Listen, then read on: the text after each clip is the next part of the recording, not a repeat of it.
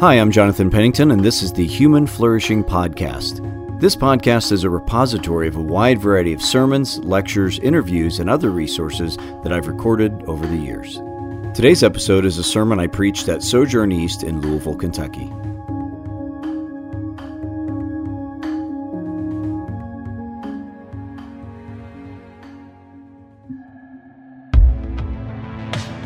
You're listening to the Matthew Sermon Series at Sojourn East. In this series, we're following Jesus as he calls us to take on his yoke and experience true discipleship. Today's scripture is from Matthew 12, 23 through 37. Then they brought him a demon possessed man who was blind and mute, and Jesus healed him so that he could both talk and see. All the people were astonished and said, Could this be the son of David?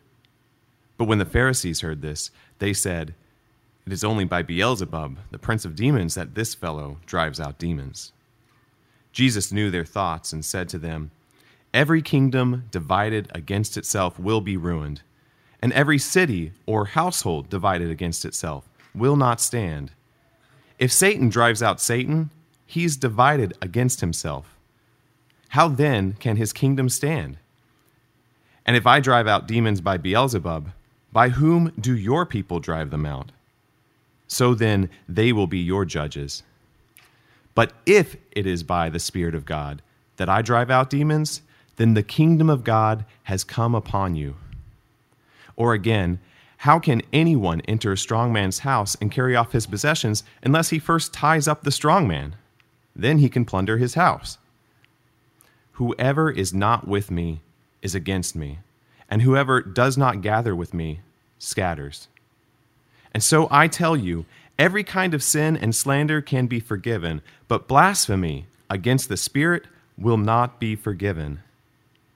Anyone who speaks a word against the Son of Man will be forgiven, but anyone who speaks against the Holy Spirit will not be forgiven, either in this age or in the age to come.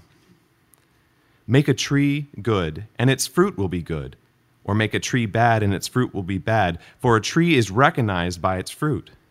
You brood of vipers, how can you, who are evil, say anything good? For the mouth speaks what the heart is full of. A good man brings good things out of the good stored up in him, and an evil man brings evil things out of the evil stored up in him. But I tell you that everyone will have to give account on the day of judgment for every empty word they have spoken. For by your words you will be acquitted, and by your words you will be condemned. This is the word of the Lord. You may be seated. Hey, good morning. You know, during uh, World War II, Oxford scholar and author that I'm sure you've heard of, C.S. Lewis, he did a lot of teaching for soldiers during World War II in the Royal Air Force, uh, often explaining the nature and truths of Christianity. And a lot of that material eventually became a book called Mere Christianity, which I'd recommend to you.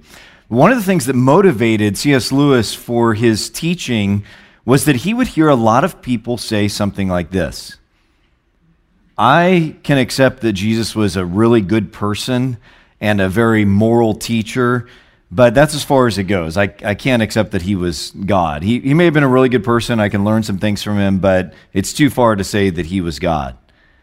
Well, Lewis was exasperated by this kind of logic because he said, when you read the Gospels, you see that kind of view is not an option. Yes, Jesus was a good teacher, he was a good moral person, but in light of all that he said and did, to just view him as a moral teacher will not do because the reality is he was very disruptive. He disagreed with many traditions. He really started a revolution. And most importantly, he claimed to be God incarnate, the most important human being ever born, with the authority to forgive sins and determine what was universally right and wrong. So Lewis following the lead of G.K. Chesterton and other people before him, presented what we often call the trilemma, the trilemma of Jesus. And this just basically means that when we faced honestly who Jesus was and who he is, we really face a threefold option.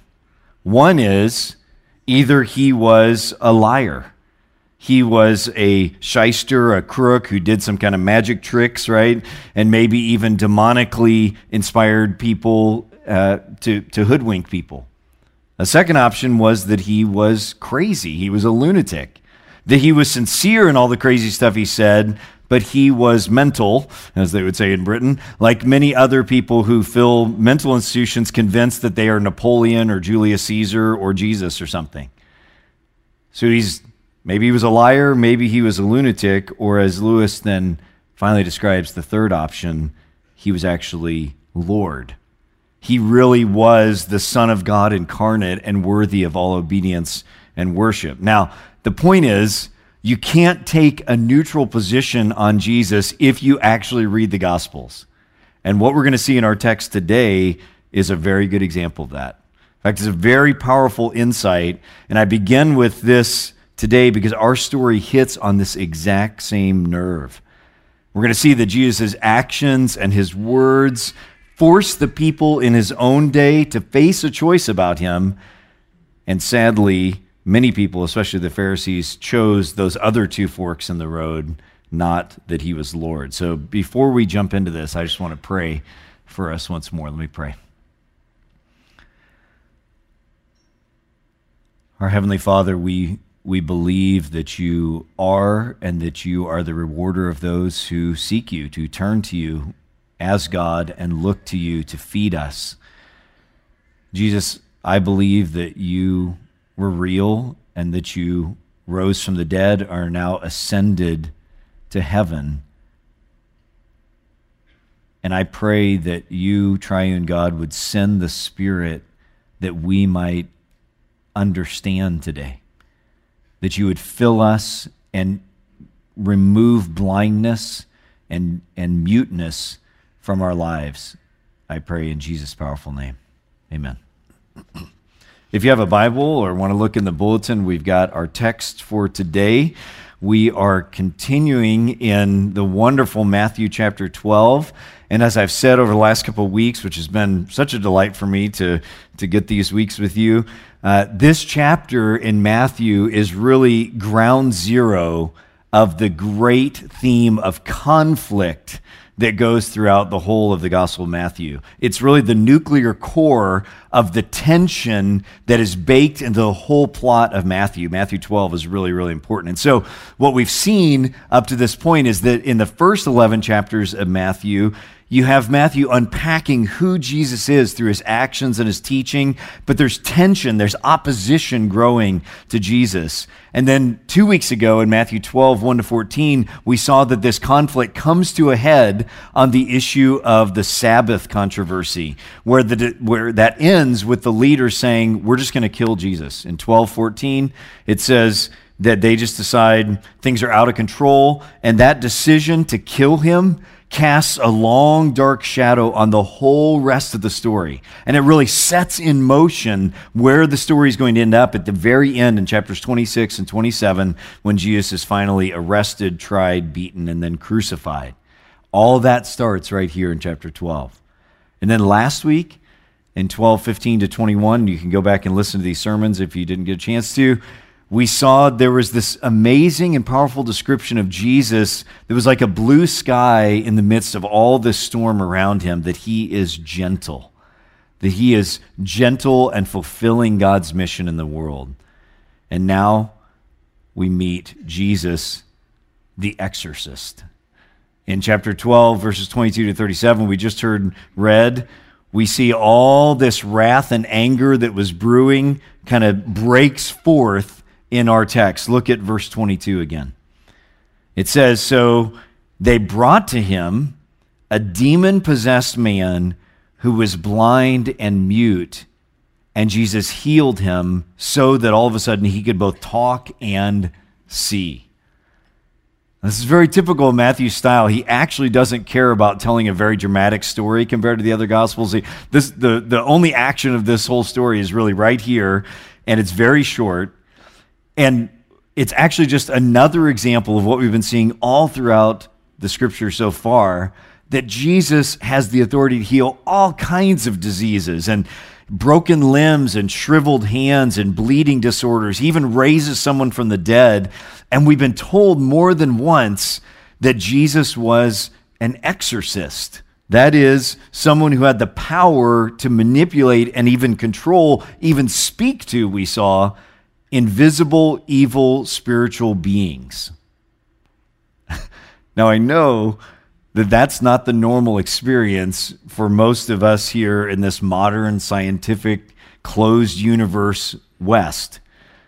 But throughout most of the world today, and through all of the ancient world, people knew and knew something that we've largely forgotten that there is a real, invisible, spiritual realm of beings that the Bible calls angels and demons. And we're not part of one strand of Christianity that would be called charismatic or Pentecostal. We're not part of that. So we just don't think in these categories a lot. We don't talk this way a lot. And yes, it can be overdone for sure. You know, the devil made me buy this car kind of bumper sticker or something. For sure, it can be way overdone. But I'm afraid we're far on the other side that we don't even remember that this is a rea- this is a reality that there is a whole world of invisible spiritual beings. And just because you and I don't think in these terms doesn't mean it's not real, right?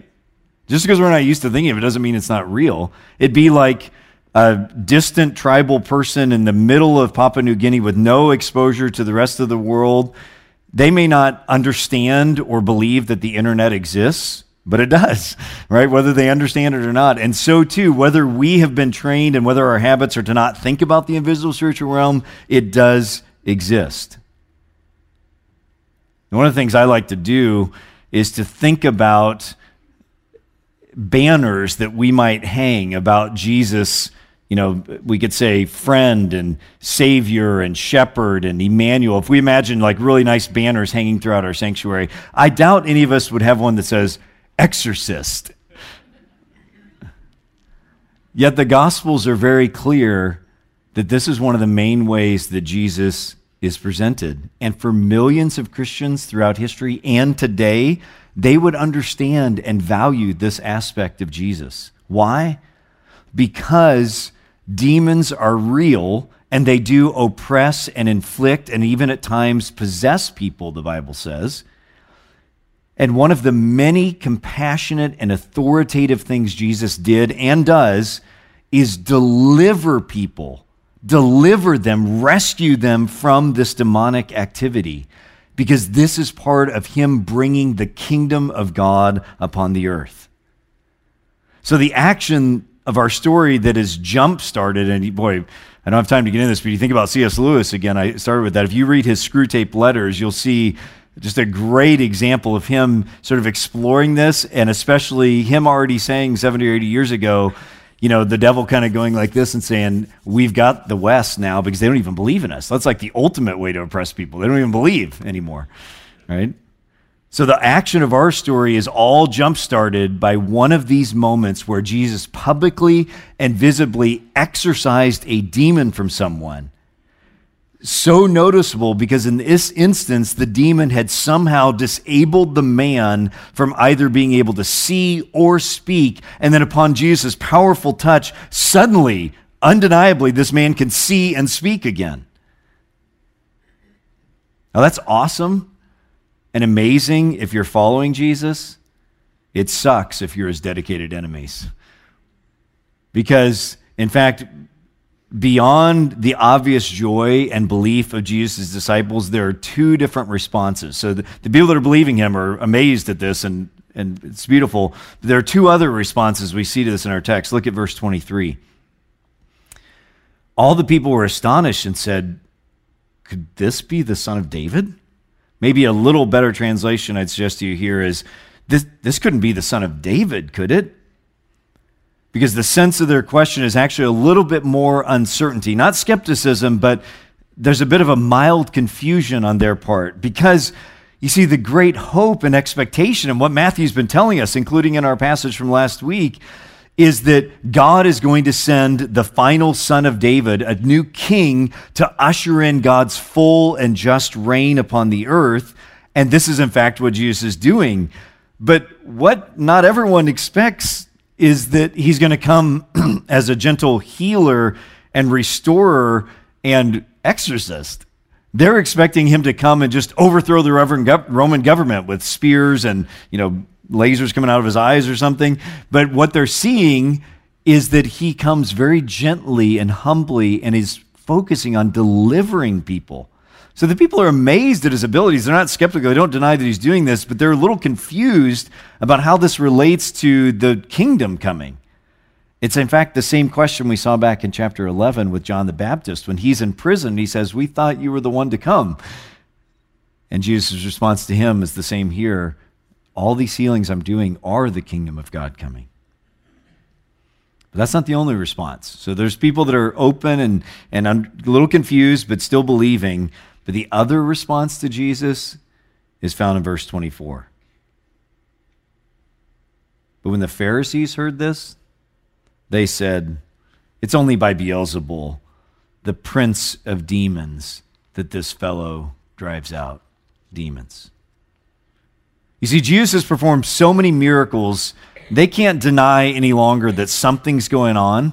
I mean, at first, they probably just dismissed the reports. Oh, yeah, he's probably just some, you know, people are just exaggerating that he was fed people in the wilderness, or people just exaggerating that he did all these things. But now, they themselves have witnessed his supernatural abilities right in public, so they cannot brush him aside anymore. And right in front of everyone, he's just exorcised a demon who now can, uh, this guy can see and speak. And so they no longer can deny that he actually has supernatural powers. But he doesn't fit into their comfortable worldview and he's disrupting their lives. He's, he's disrupting their authority and their influence. And so they go with this absolutely absurd idea that he must be satanic. And this word Beelzebul, we don't know exactly where it comes from, but we know it was kind of a, a nickname a little bit that Jews used for Satan. And this is really a prime example of the Pharisees what we can call quarrelsome spirit, that this is their opinion of him. So think back to our Lord, liar, lunatic. Here they're finally just saying, and, and they've got a slightly different trilemma going on here that I call Savior, sinner, satanic. Up to this point, they've basically looked at Jesus and said, This guy's just a sinner, right? I mean, he's a heretic. He's, he doesn't quite believe things rightly. He's a little off in the head. In fact, we just saw it in chapter 12, verses 1 to 14 on the Sabbath that he he's just he, he's breaking the law. This guy's just a sinner. And so they write him off as that. But now, now that they're seeing this supernatural power and everybody else is seeing it, they, they can't get in their minds that he might actually be the Savior. So the only other choice they have is that he is satanic. So, how does Jesus respond to this? Well, this is crazy because they're not only ag- disagreeing with Jesus' theology and actions, now they're attacking his very person. They have gone all the way. This is no longer a dispute about differences of theology or practice or something. They are saying he is satanic. And so look at his response. Now remember, how we saw last week, and you can go back and listen to it if you weren't here, Jesus is gentle. And we saw it earlier in chapter 12 as well. He's not a wrangler, he doesn't wrangle with people. He's not an internet troll or what I call a G23E, which is a glass two thirds empty person. That kind of person who's always concerned about other people and looking to correct other people and point out problems. No, he's not that way.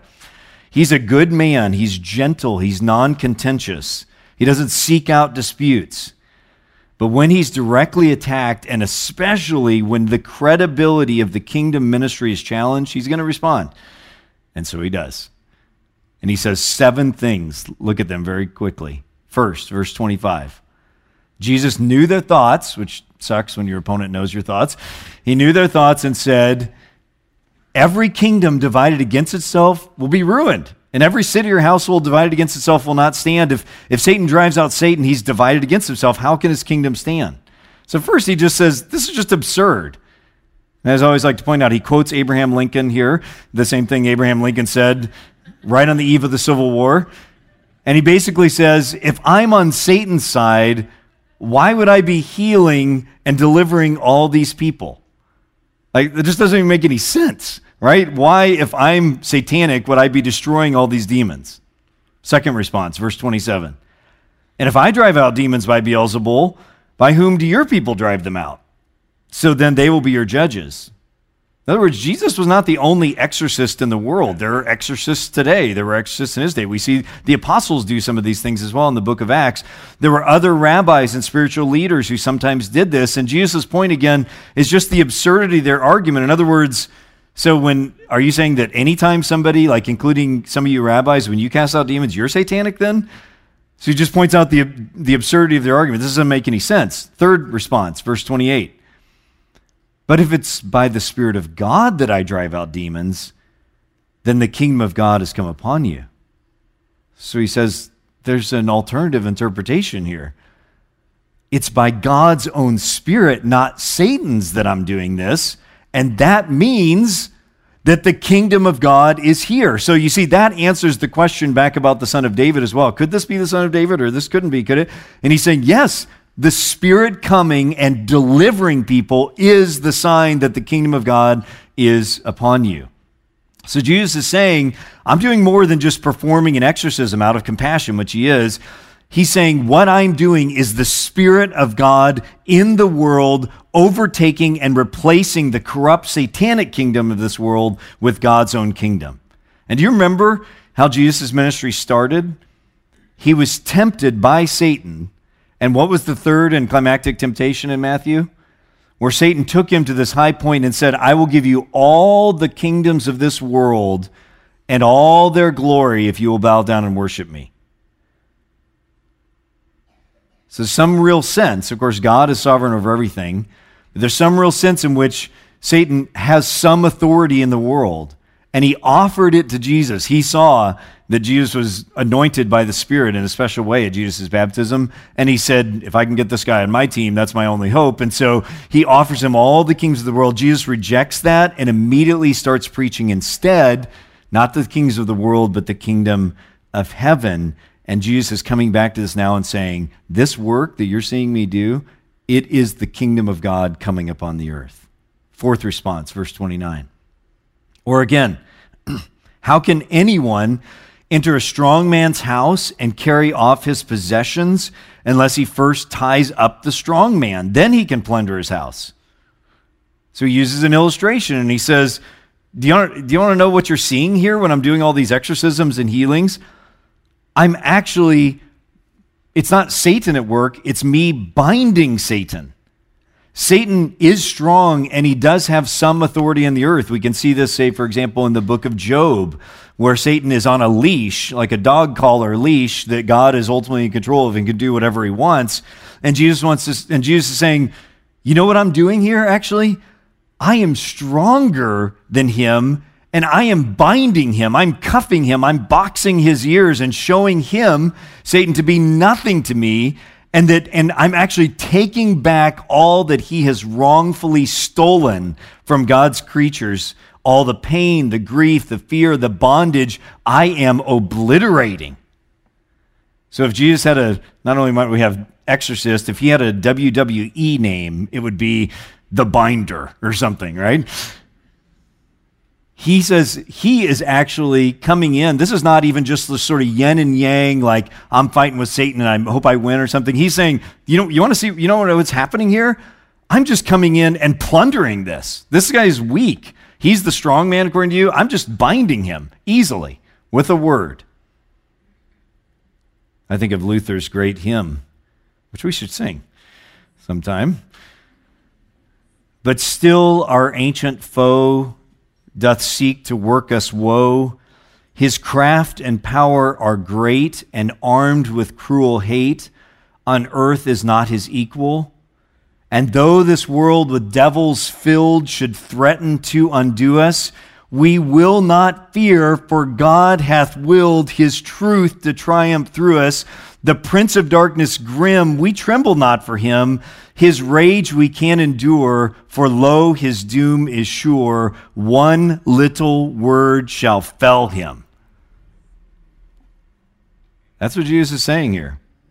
I think also of Colossians 1 13 and 14, it says, For Jesus has rescued us from the dominion of darkness and brought us into the kingdom of the Son he loves. I think Paul's thinking about stories like this when he writes this, in whom we have redemption, the forgiveness of sins. Fifth response. Then Jesus goes even deeper and turns the tables on them. Verse 30. He says, Whoever's not with me is against me, and whoever does not gather with me scatters. In other words, once again, this whole encounter is not a neutral thing. If, if you're not on board with Jesus binding and the strong man and the spirit empowered kingdom bringing work, then you're against God, is what Jesus is saying. Sixth response look at verse 31 and 32. And so I tell you, every kind of sin and slander can be forgiven but blasphemy against the Spirit will not be forgiven. Anyone who speaks a word against the Son of Man will be forgiven, but anyone who speaks against the Holy Spirit will not be forgiven either in this age or in the age to come. so now it gets really intense. And in fact, this is one of these verses or these, these passages that's often ranked as sort of most difficult passages in the Bible, and I understand why. What is this saying?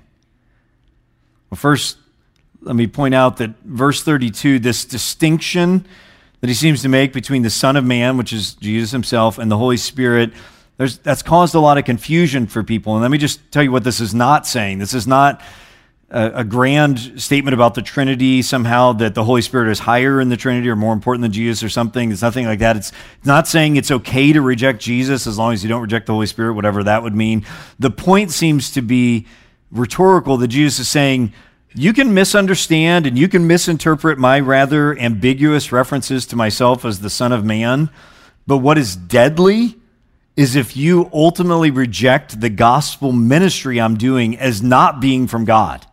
That's what he's saying.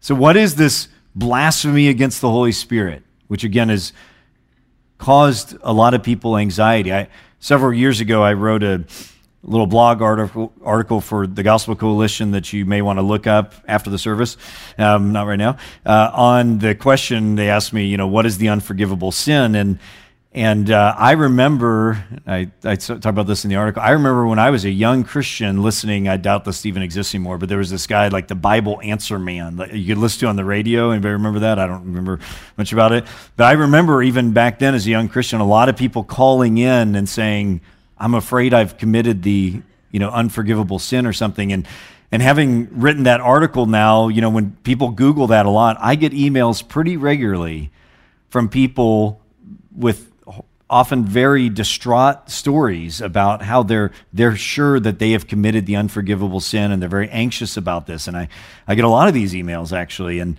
and maybe you have wondered that too.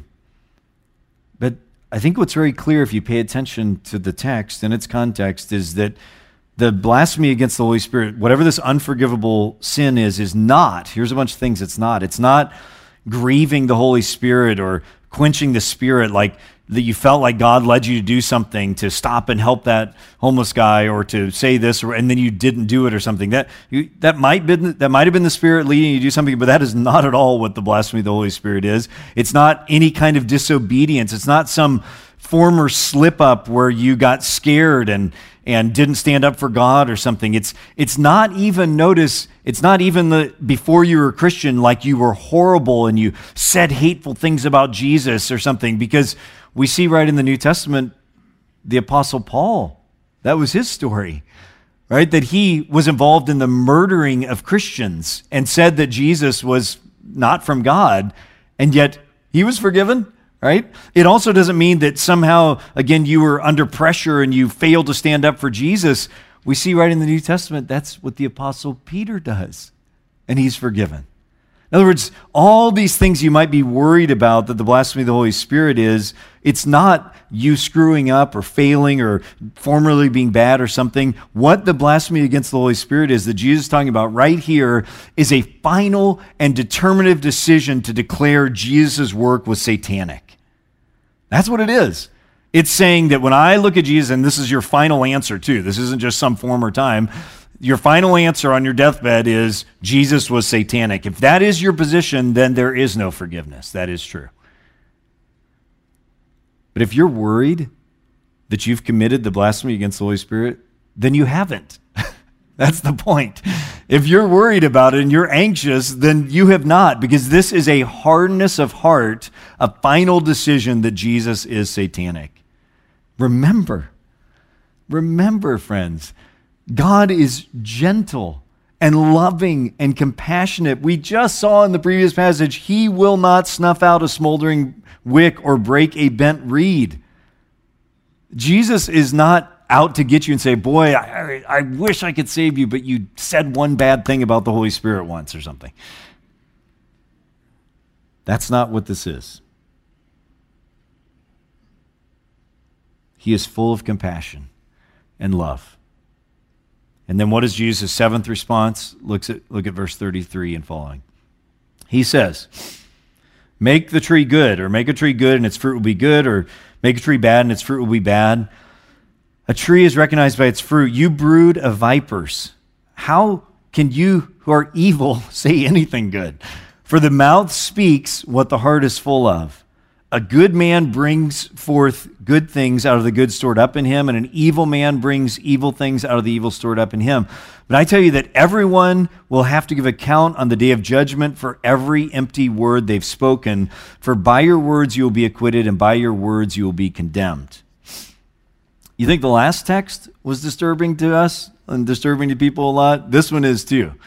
But again, these verses are so often misunderstood. They're so often taken out of context. I think when most people read these verses, they read them as, in fact, unfortunately, your Bible probably has it as a separate paragraph. It's not a separate paragraph. This is all part of the same argument. And a lot of times we read these out of context and we imagine this horrible situation that when you and I die and we're at the pearly gates, that God's going to say, hold on, let me stream the life of Jonathan Pennington, right? And we'll pull it up, and everybody's going to sit back with popcorn and watch all the stupid things I've said and done, right? All the dumb things.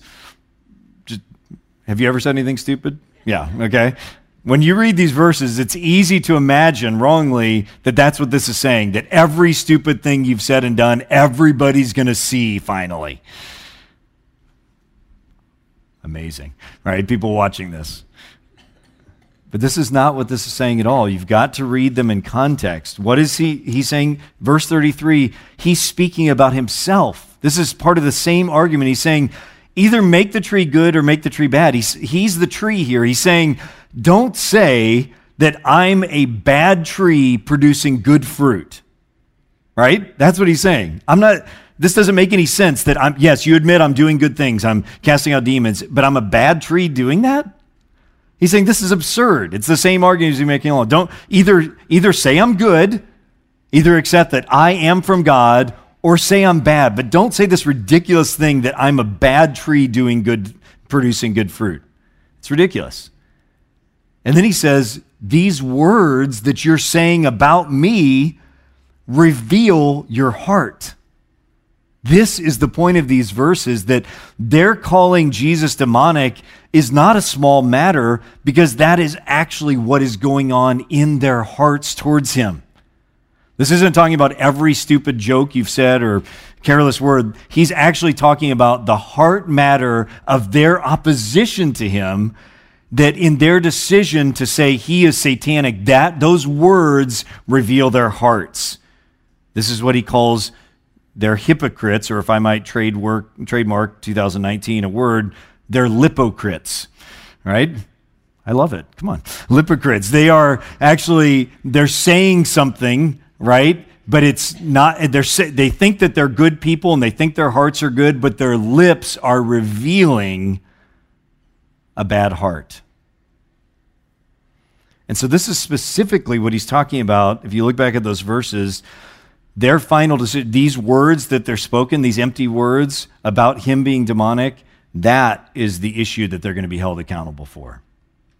So this is not some general statement about all the stupid things you've said and done. This is all part of the same argument. This is Jesus' response to their ridiculous attack on who he is as the exorcist. So, what do we do with this? Well, I just have two brief words of application the first one is not the main point of the story. Okay, it comes from those verses we were just looking at. It's not the main point of the story, but I think it's a secondary one that is fair to extrapolate from that, and that's this. First, to take this home today, our words and actions reflect our hearts. I mean, that is the reality. Again, this is not the main point, and in fact, Jesus' argument is very nuanced here. Again, Verses 36 and 37 are not saying that you can never joke or never say anything wrong or that you have to live this sort of overly serious life where you're always very careful to never say anything that might be kind of weird or on the golf course you can never swear or something. If you don't swear on the golf course, I don't know what you're doing. You're probably not playing the sport. I mean, that's what the sport is, right? It's designed to make you hate yourself, right?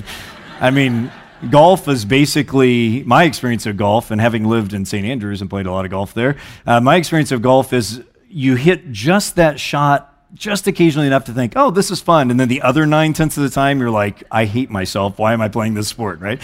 So, but the point is, these verses are not, you know, painting this picture of sort of this somber person who's always very, Uh, you know, never says anything fun. You have to realize God is really funny right?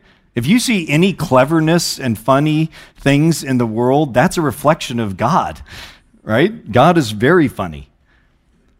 So it's not to make this new law where we're paranoid of everything we say, but at the same time, I do think what Jesus is saying in these words that we can extrapolate from what he's saying to the Pharisees is that our words do reflect our hearts, don't they?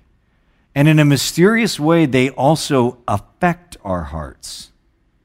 Right? The things we say, so imagine, I mean, boy, this is just a daily struggle, isn't it? Imagine there's some punks in your life, right? Some people at work or something, or maybe for you it's a spouse, or maybe it's your kids or you know, coworker, whatever it is, maybe it's a boss. When you find yourself ripping on them and talking to other people about that, that does reveal what's going on inside of you, right? It really does. And in a very scary way, that also affects what you feel too. Your words are very powerful in that they actually shape reality for us and for others. Can you think of a time when someone has said something negative about somebody else in your presence and then you just can't sort of forget that then? right? And how it how it poisons the well, as it were, for you.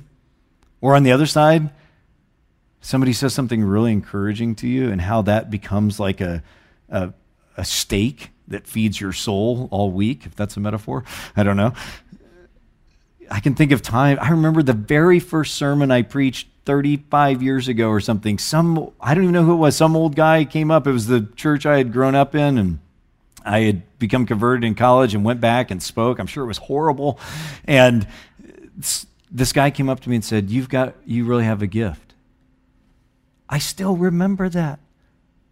The impact that's had on me, all the ways that's fed me. That's the power of words, friends. And so, teenagers, in person, on social media, your words are very powerful. Think of how deeply you've been hurt or how deeply encouraged you've been by somebody's words, even if they were in jest. I would say Jesus is inviting you to think about this, and, and you with your coworkers and maybe your spouses, friends. Again, this is part of this bigger theme in Matthew that what we do and say needs to be intimately connected with our inner person. God doesn't just care about our outsides, He really cares about our hearts and who we are. And so I think the first application from this, which again is kind of an extrapolation, I, I know, but it's to pay attention to the fact that our words matter, they reflect our hearts. But I think the most direct application of this text for us today is the second thing I want to say, and that is this there is no neutral encounter with Jesus. There's no neutral encounter. The biggest and most important point is that you and I, by this text and really all of the Bible, we face a life and death trilemma of Savior, sinner, or satanic. You and I cannot act like Jesus doesn't matter. You cannot, friends, have Jesus be part of this is your Sunday Sojourn East box of your life. Or maybe this is the thing you do to make your husband or wife not be upset with you so you can have a little peace so you come to church. So easy to live our lives that way. We have so many other things to fill our lives. There's Disney Plus now, for goodness sake, right?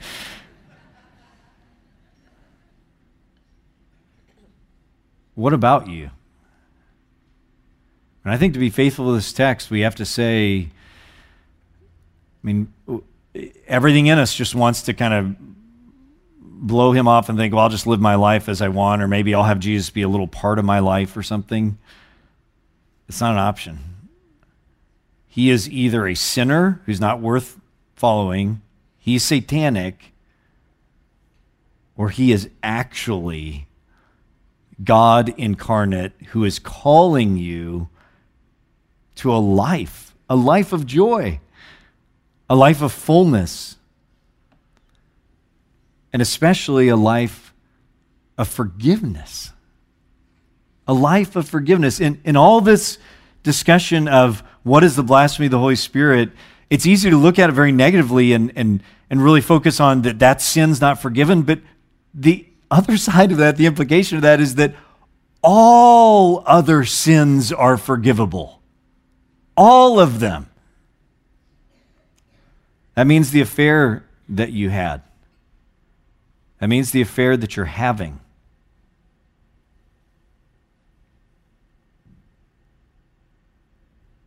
That means stupid things you did. Stupid words that as soon as you said them, oh, if I could just bring that back, right? All these things and everything in between is forgivable. It's all forgivable. It is binding you, it is, it is holding you down the guilt and the shame that you feel from so many things, and maybe it's so much that you don't even want to think about it anymore, it's forgivable.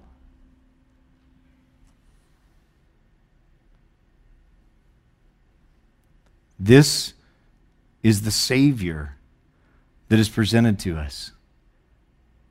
That we can find freedom and deliverance and forgiveness through Jesus. Let me pray.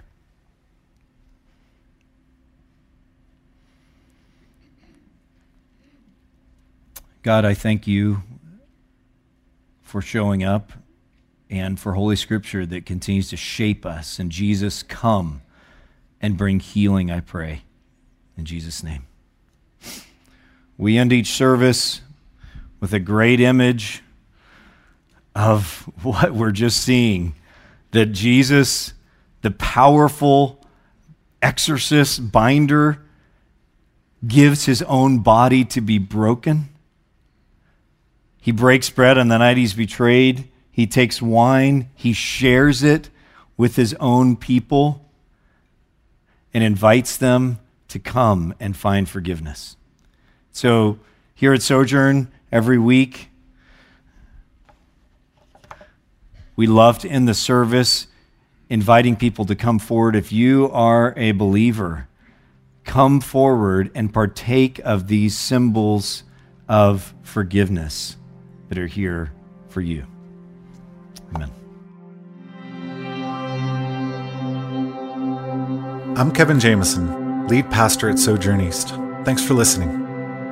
For more sermons, info about our church, and ways you can support the ministry of Sojourn East, visit sojournchurch.com slash east.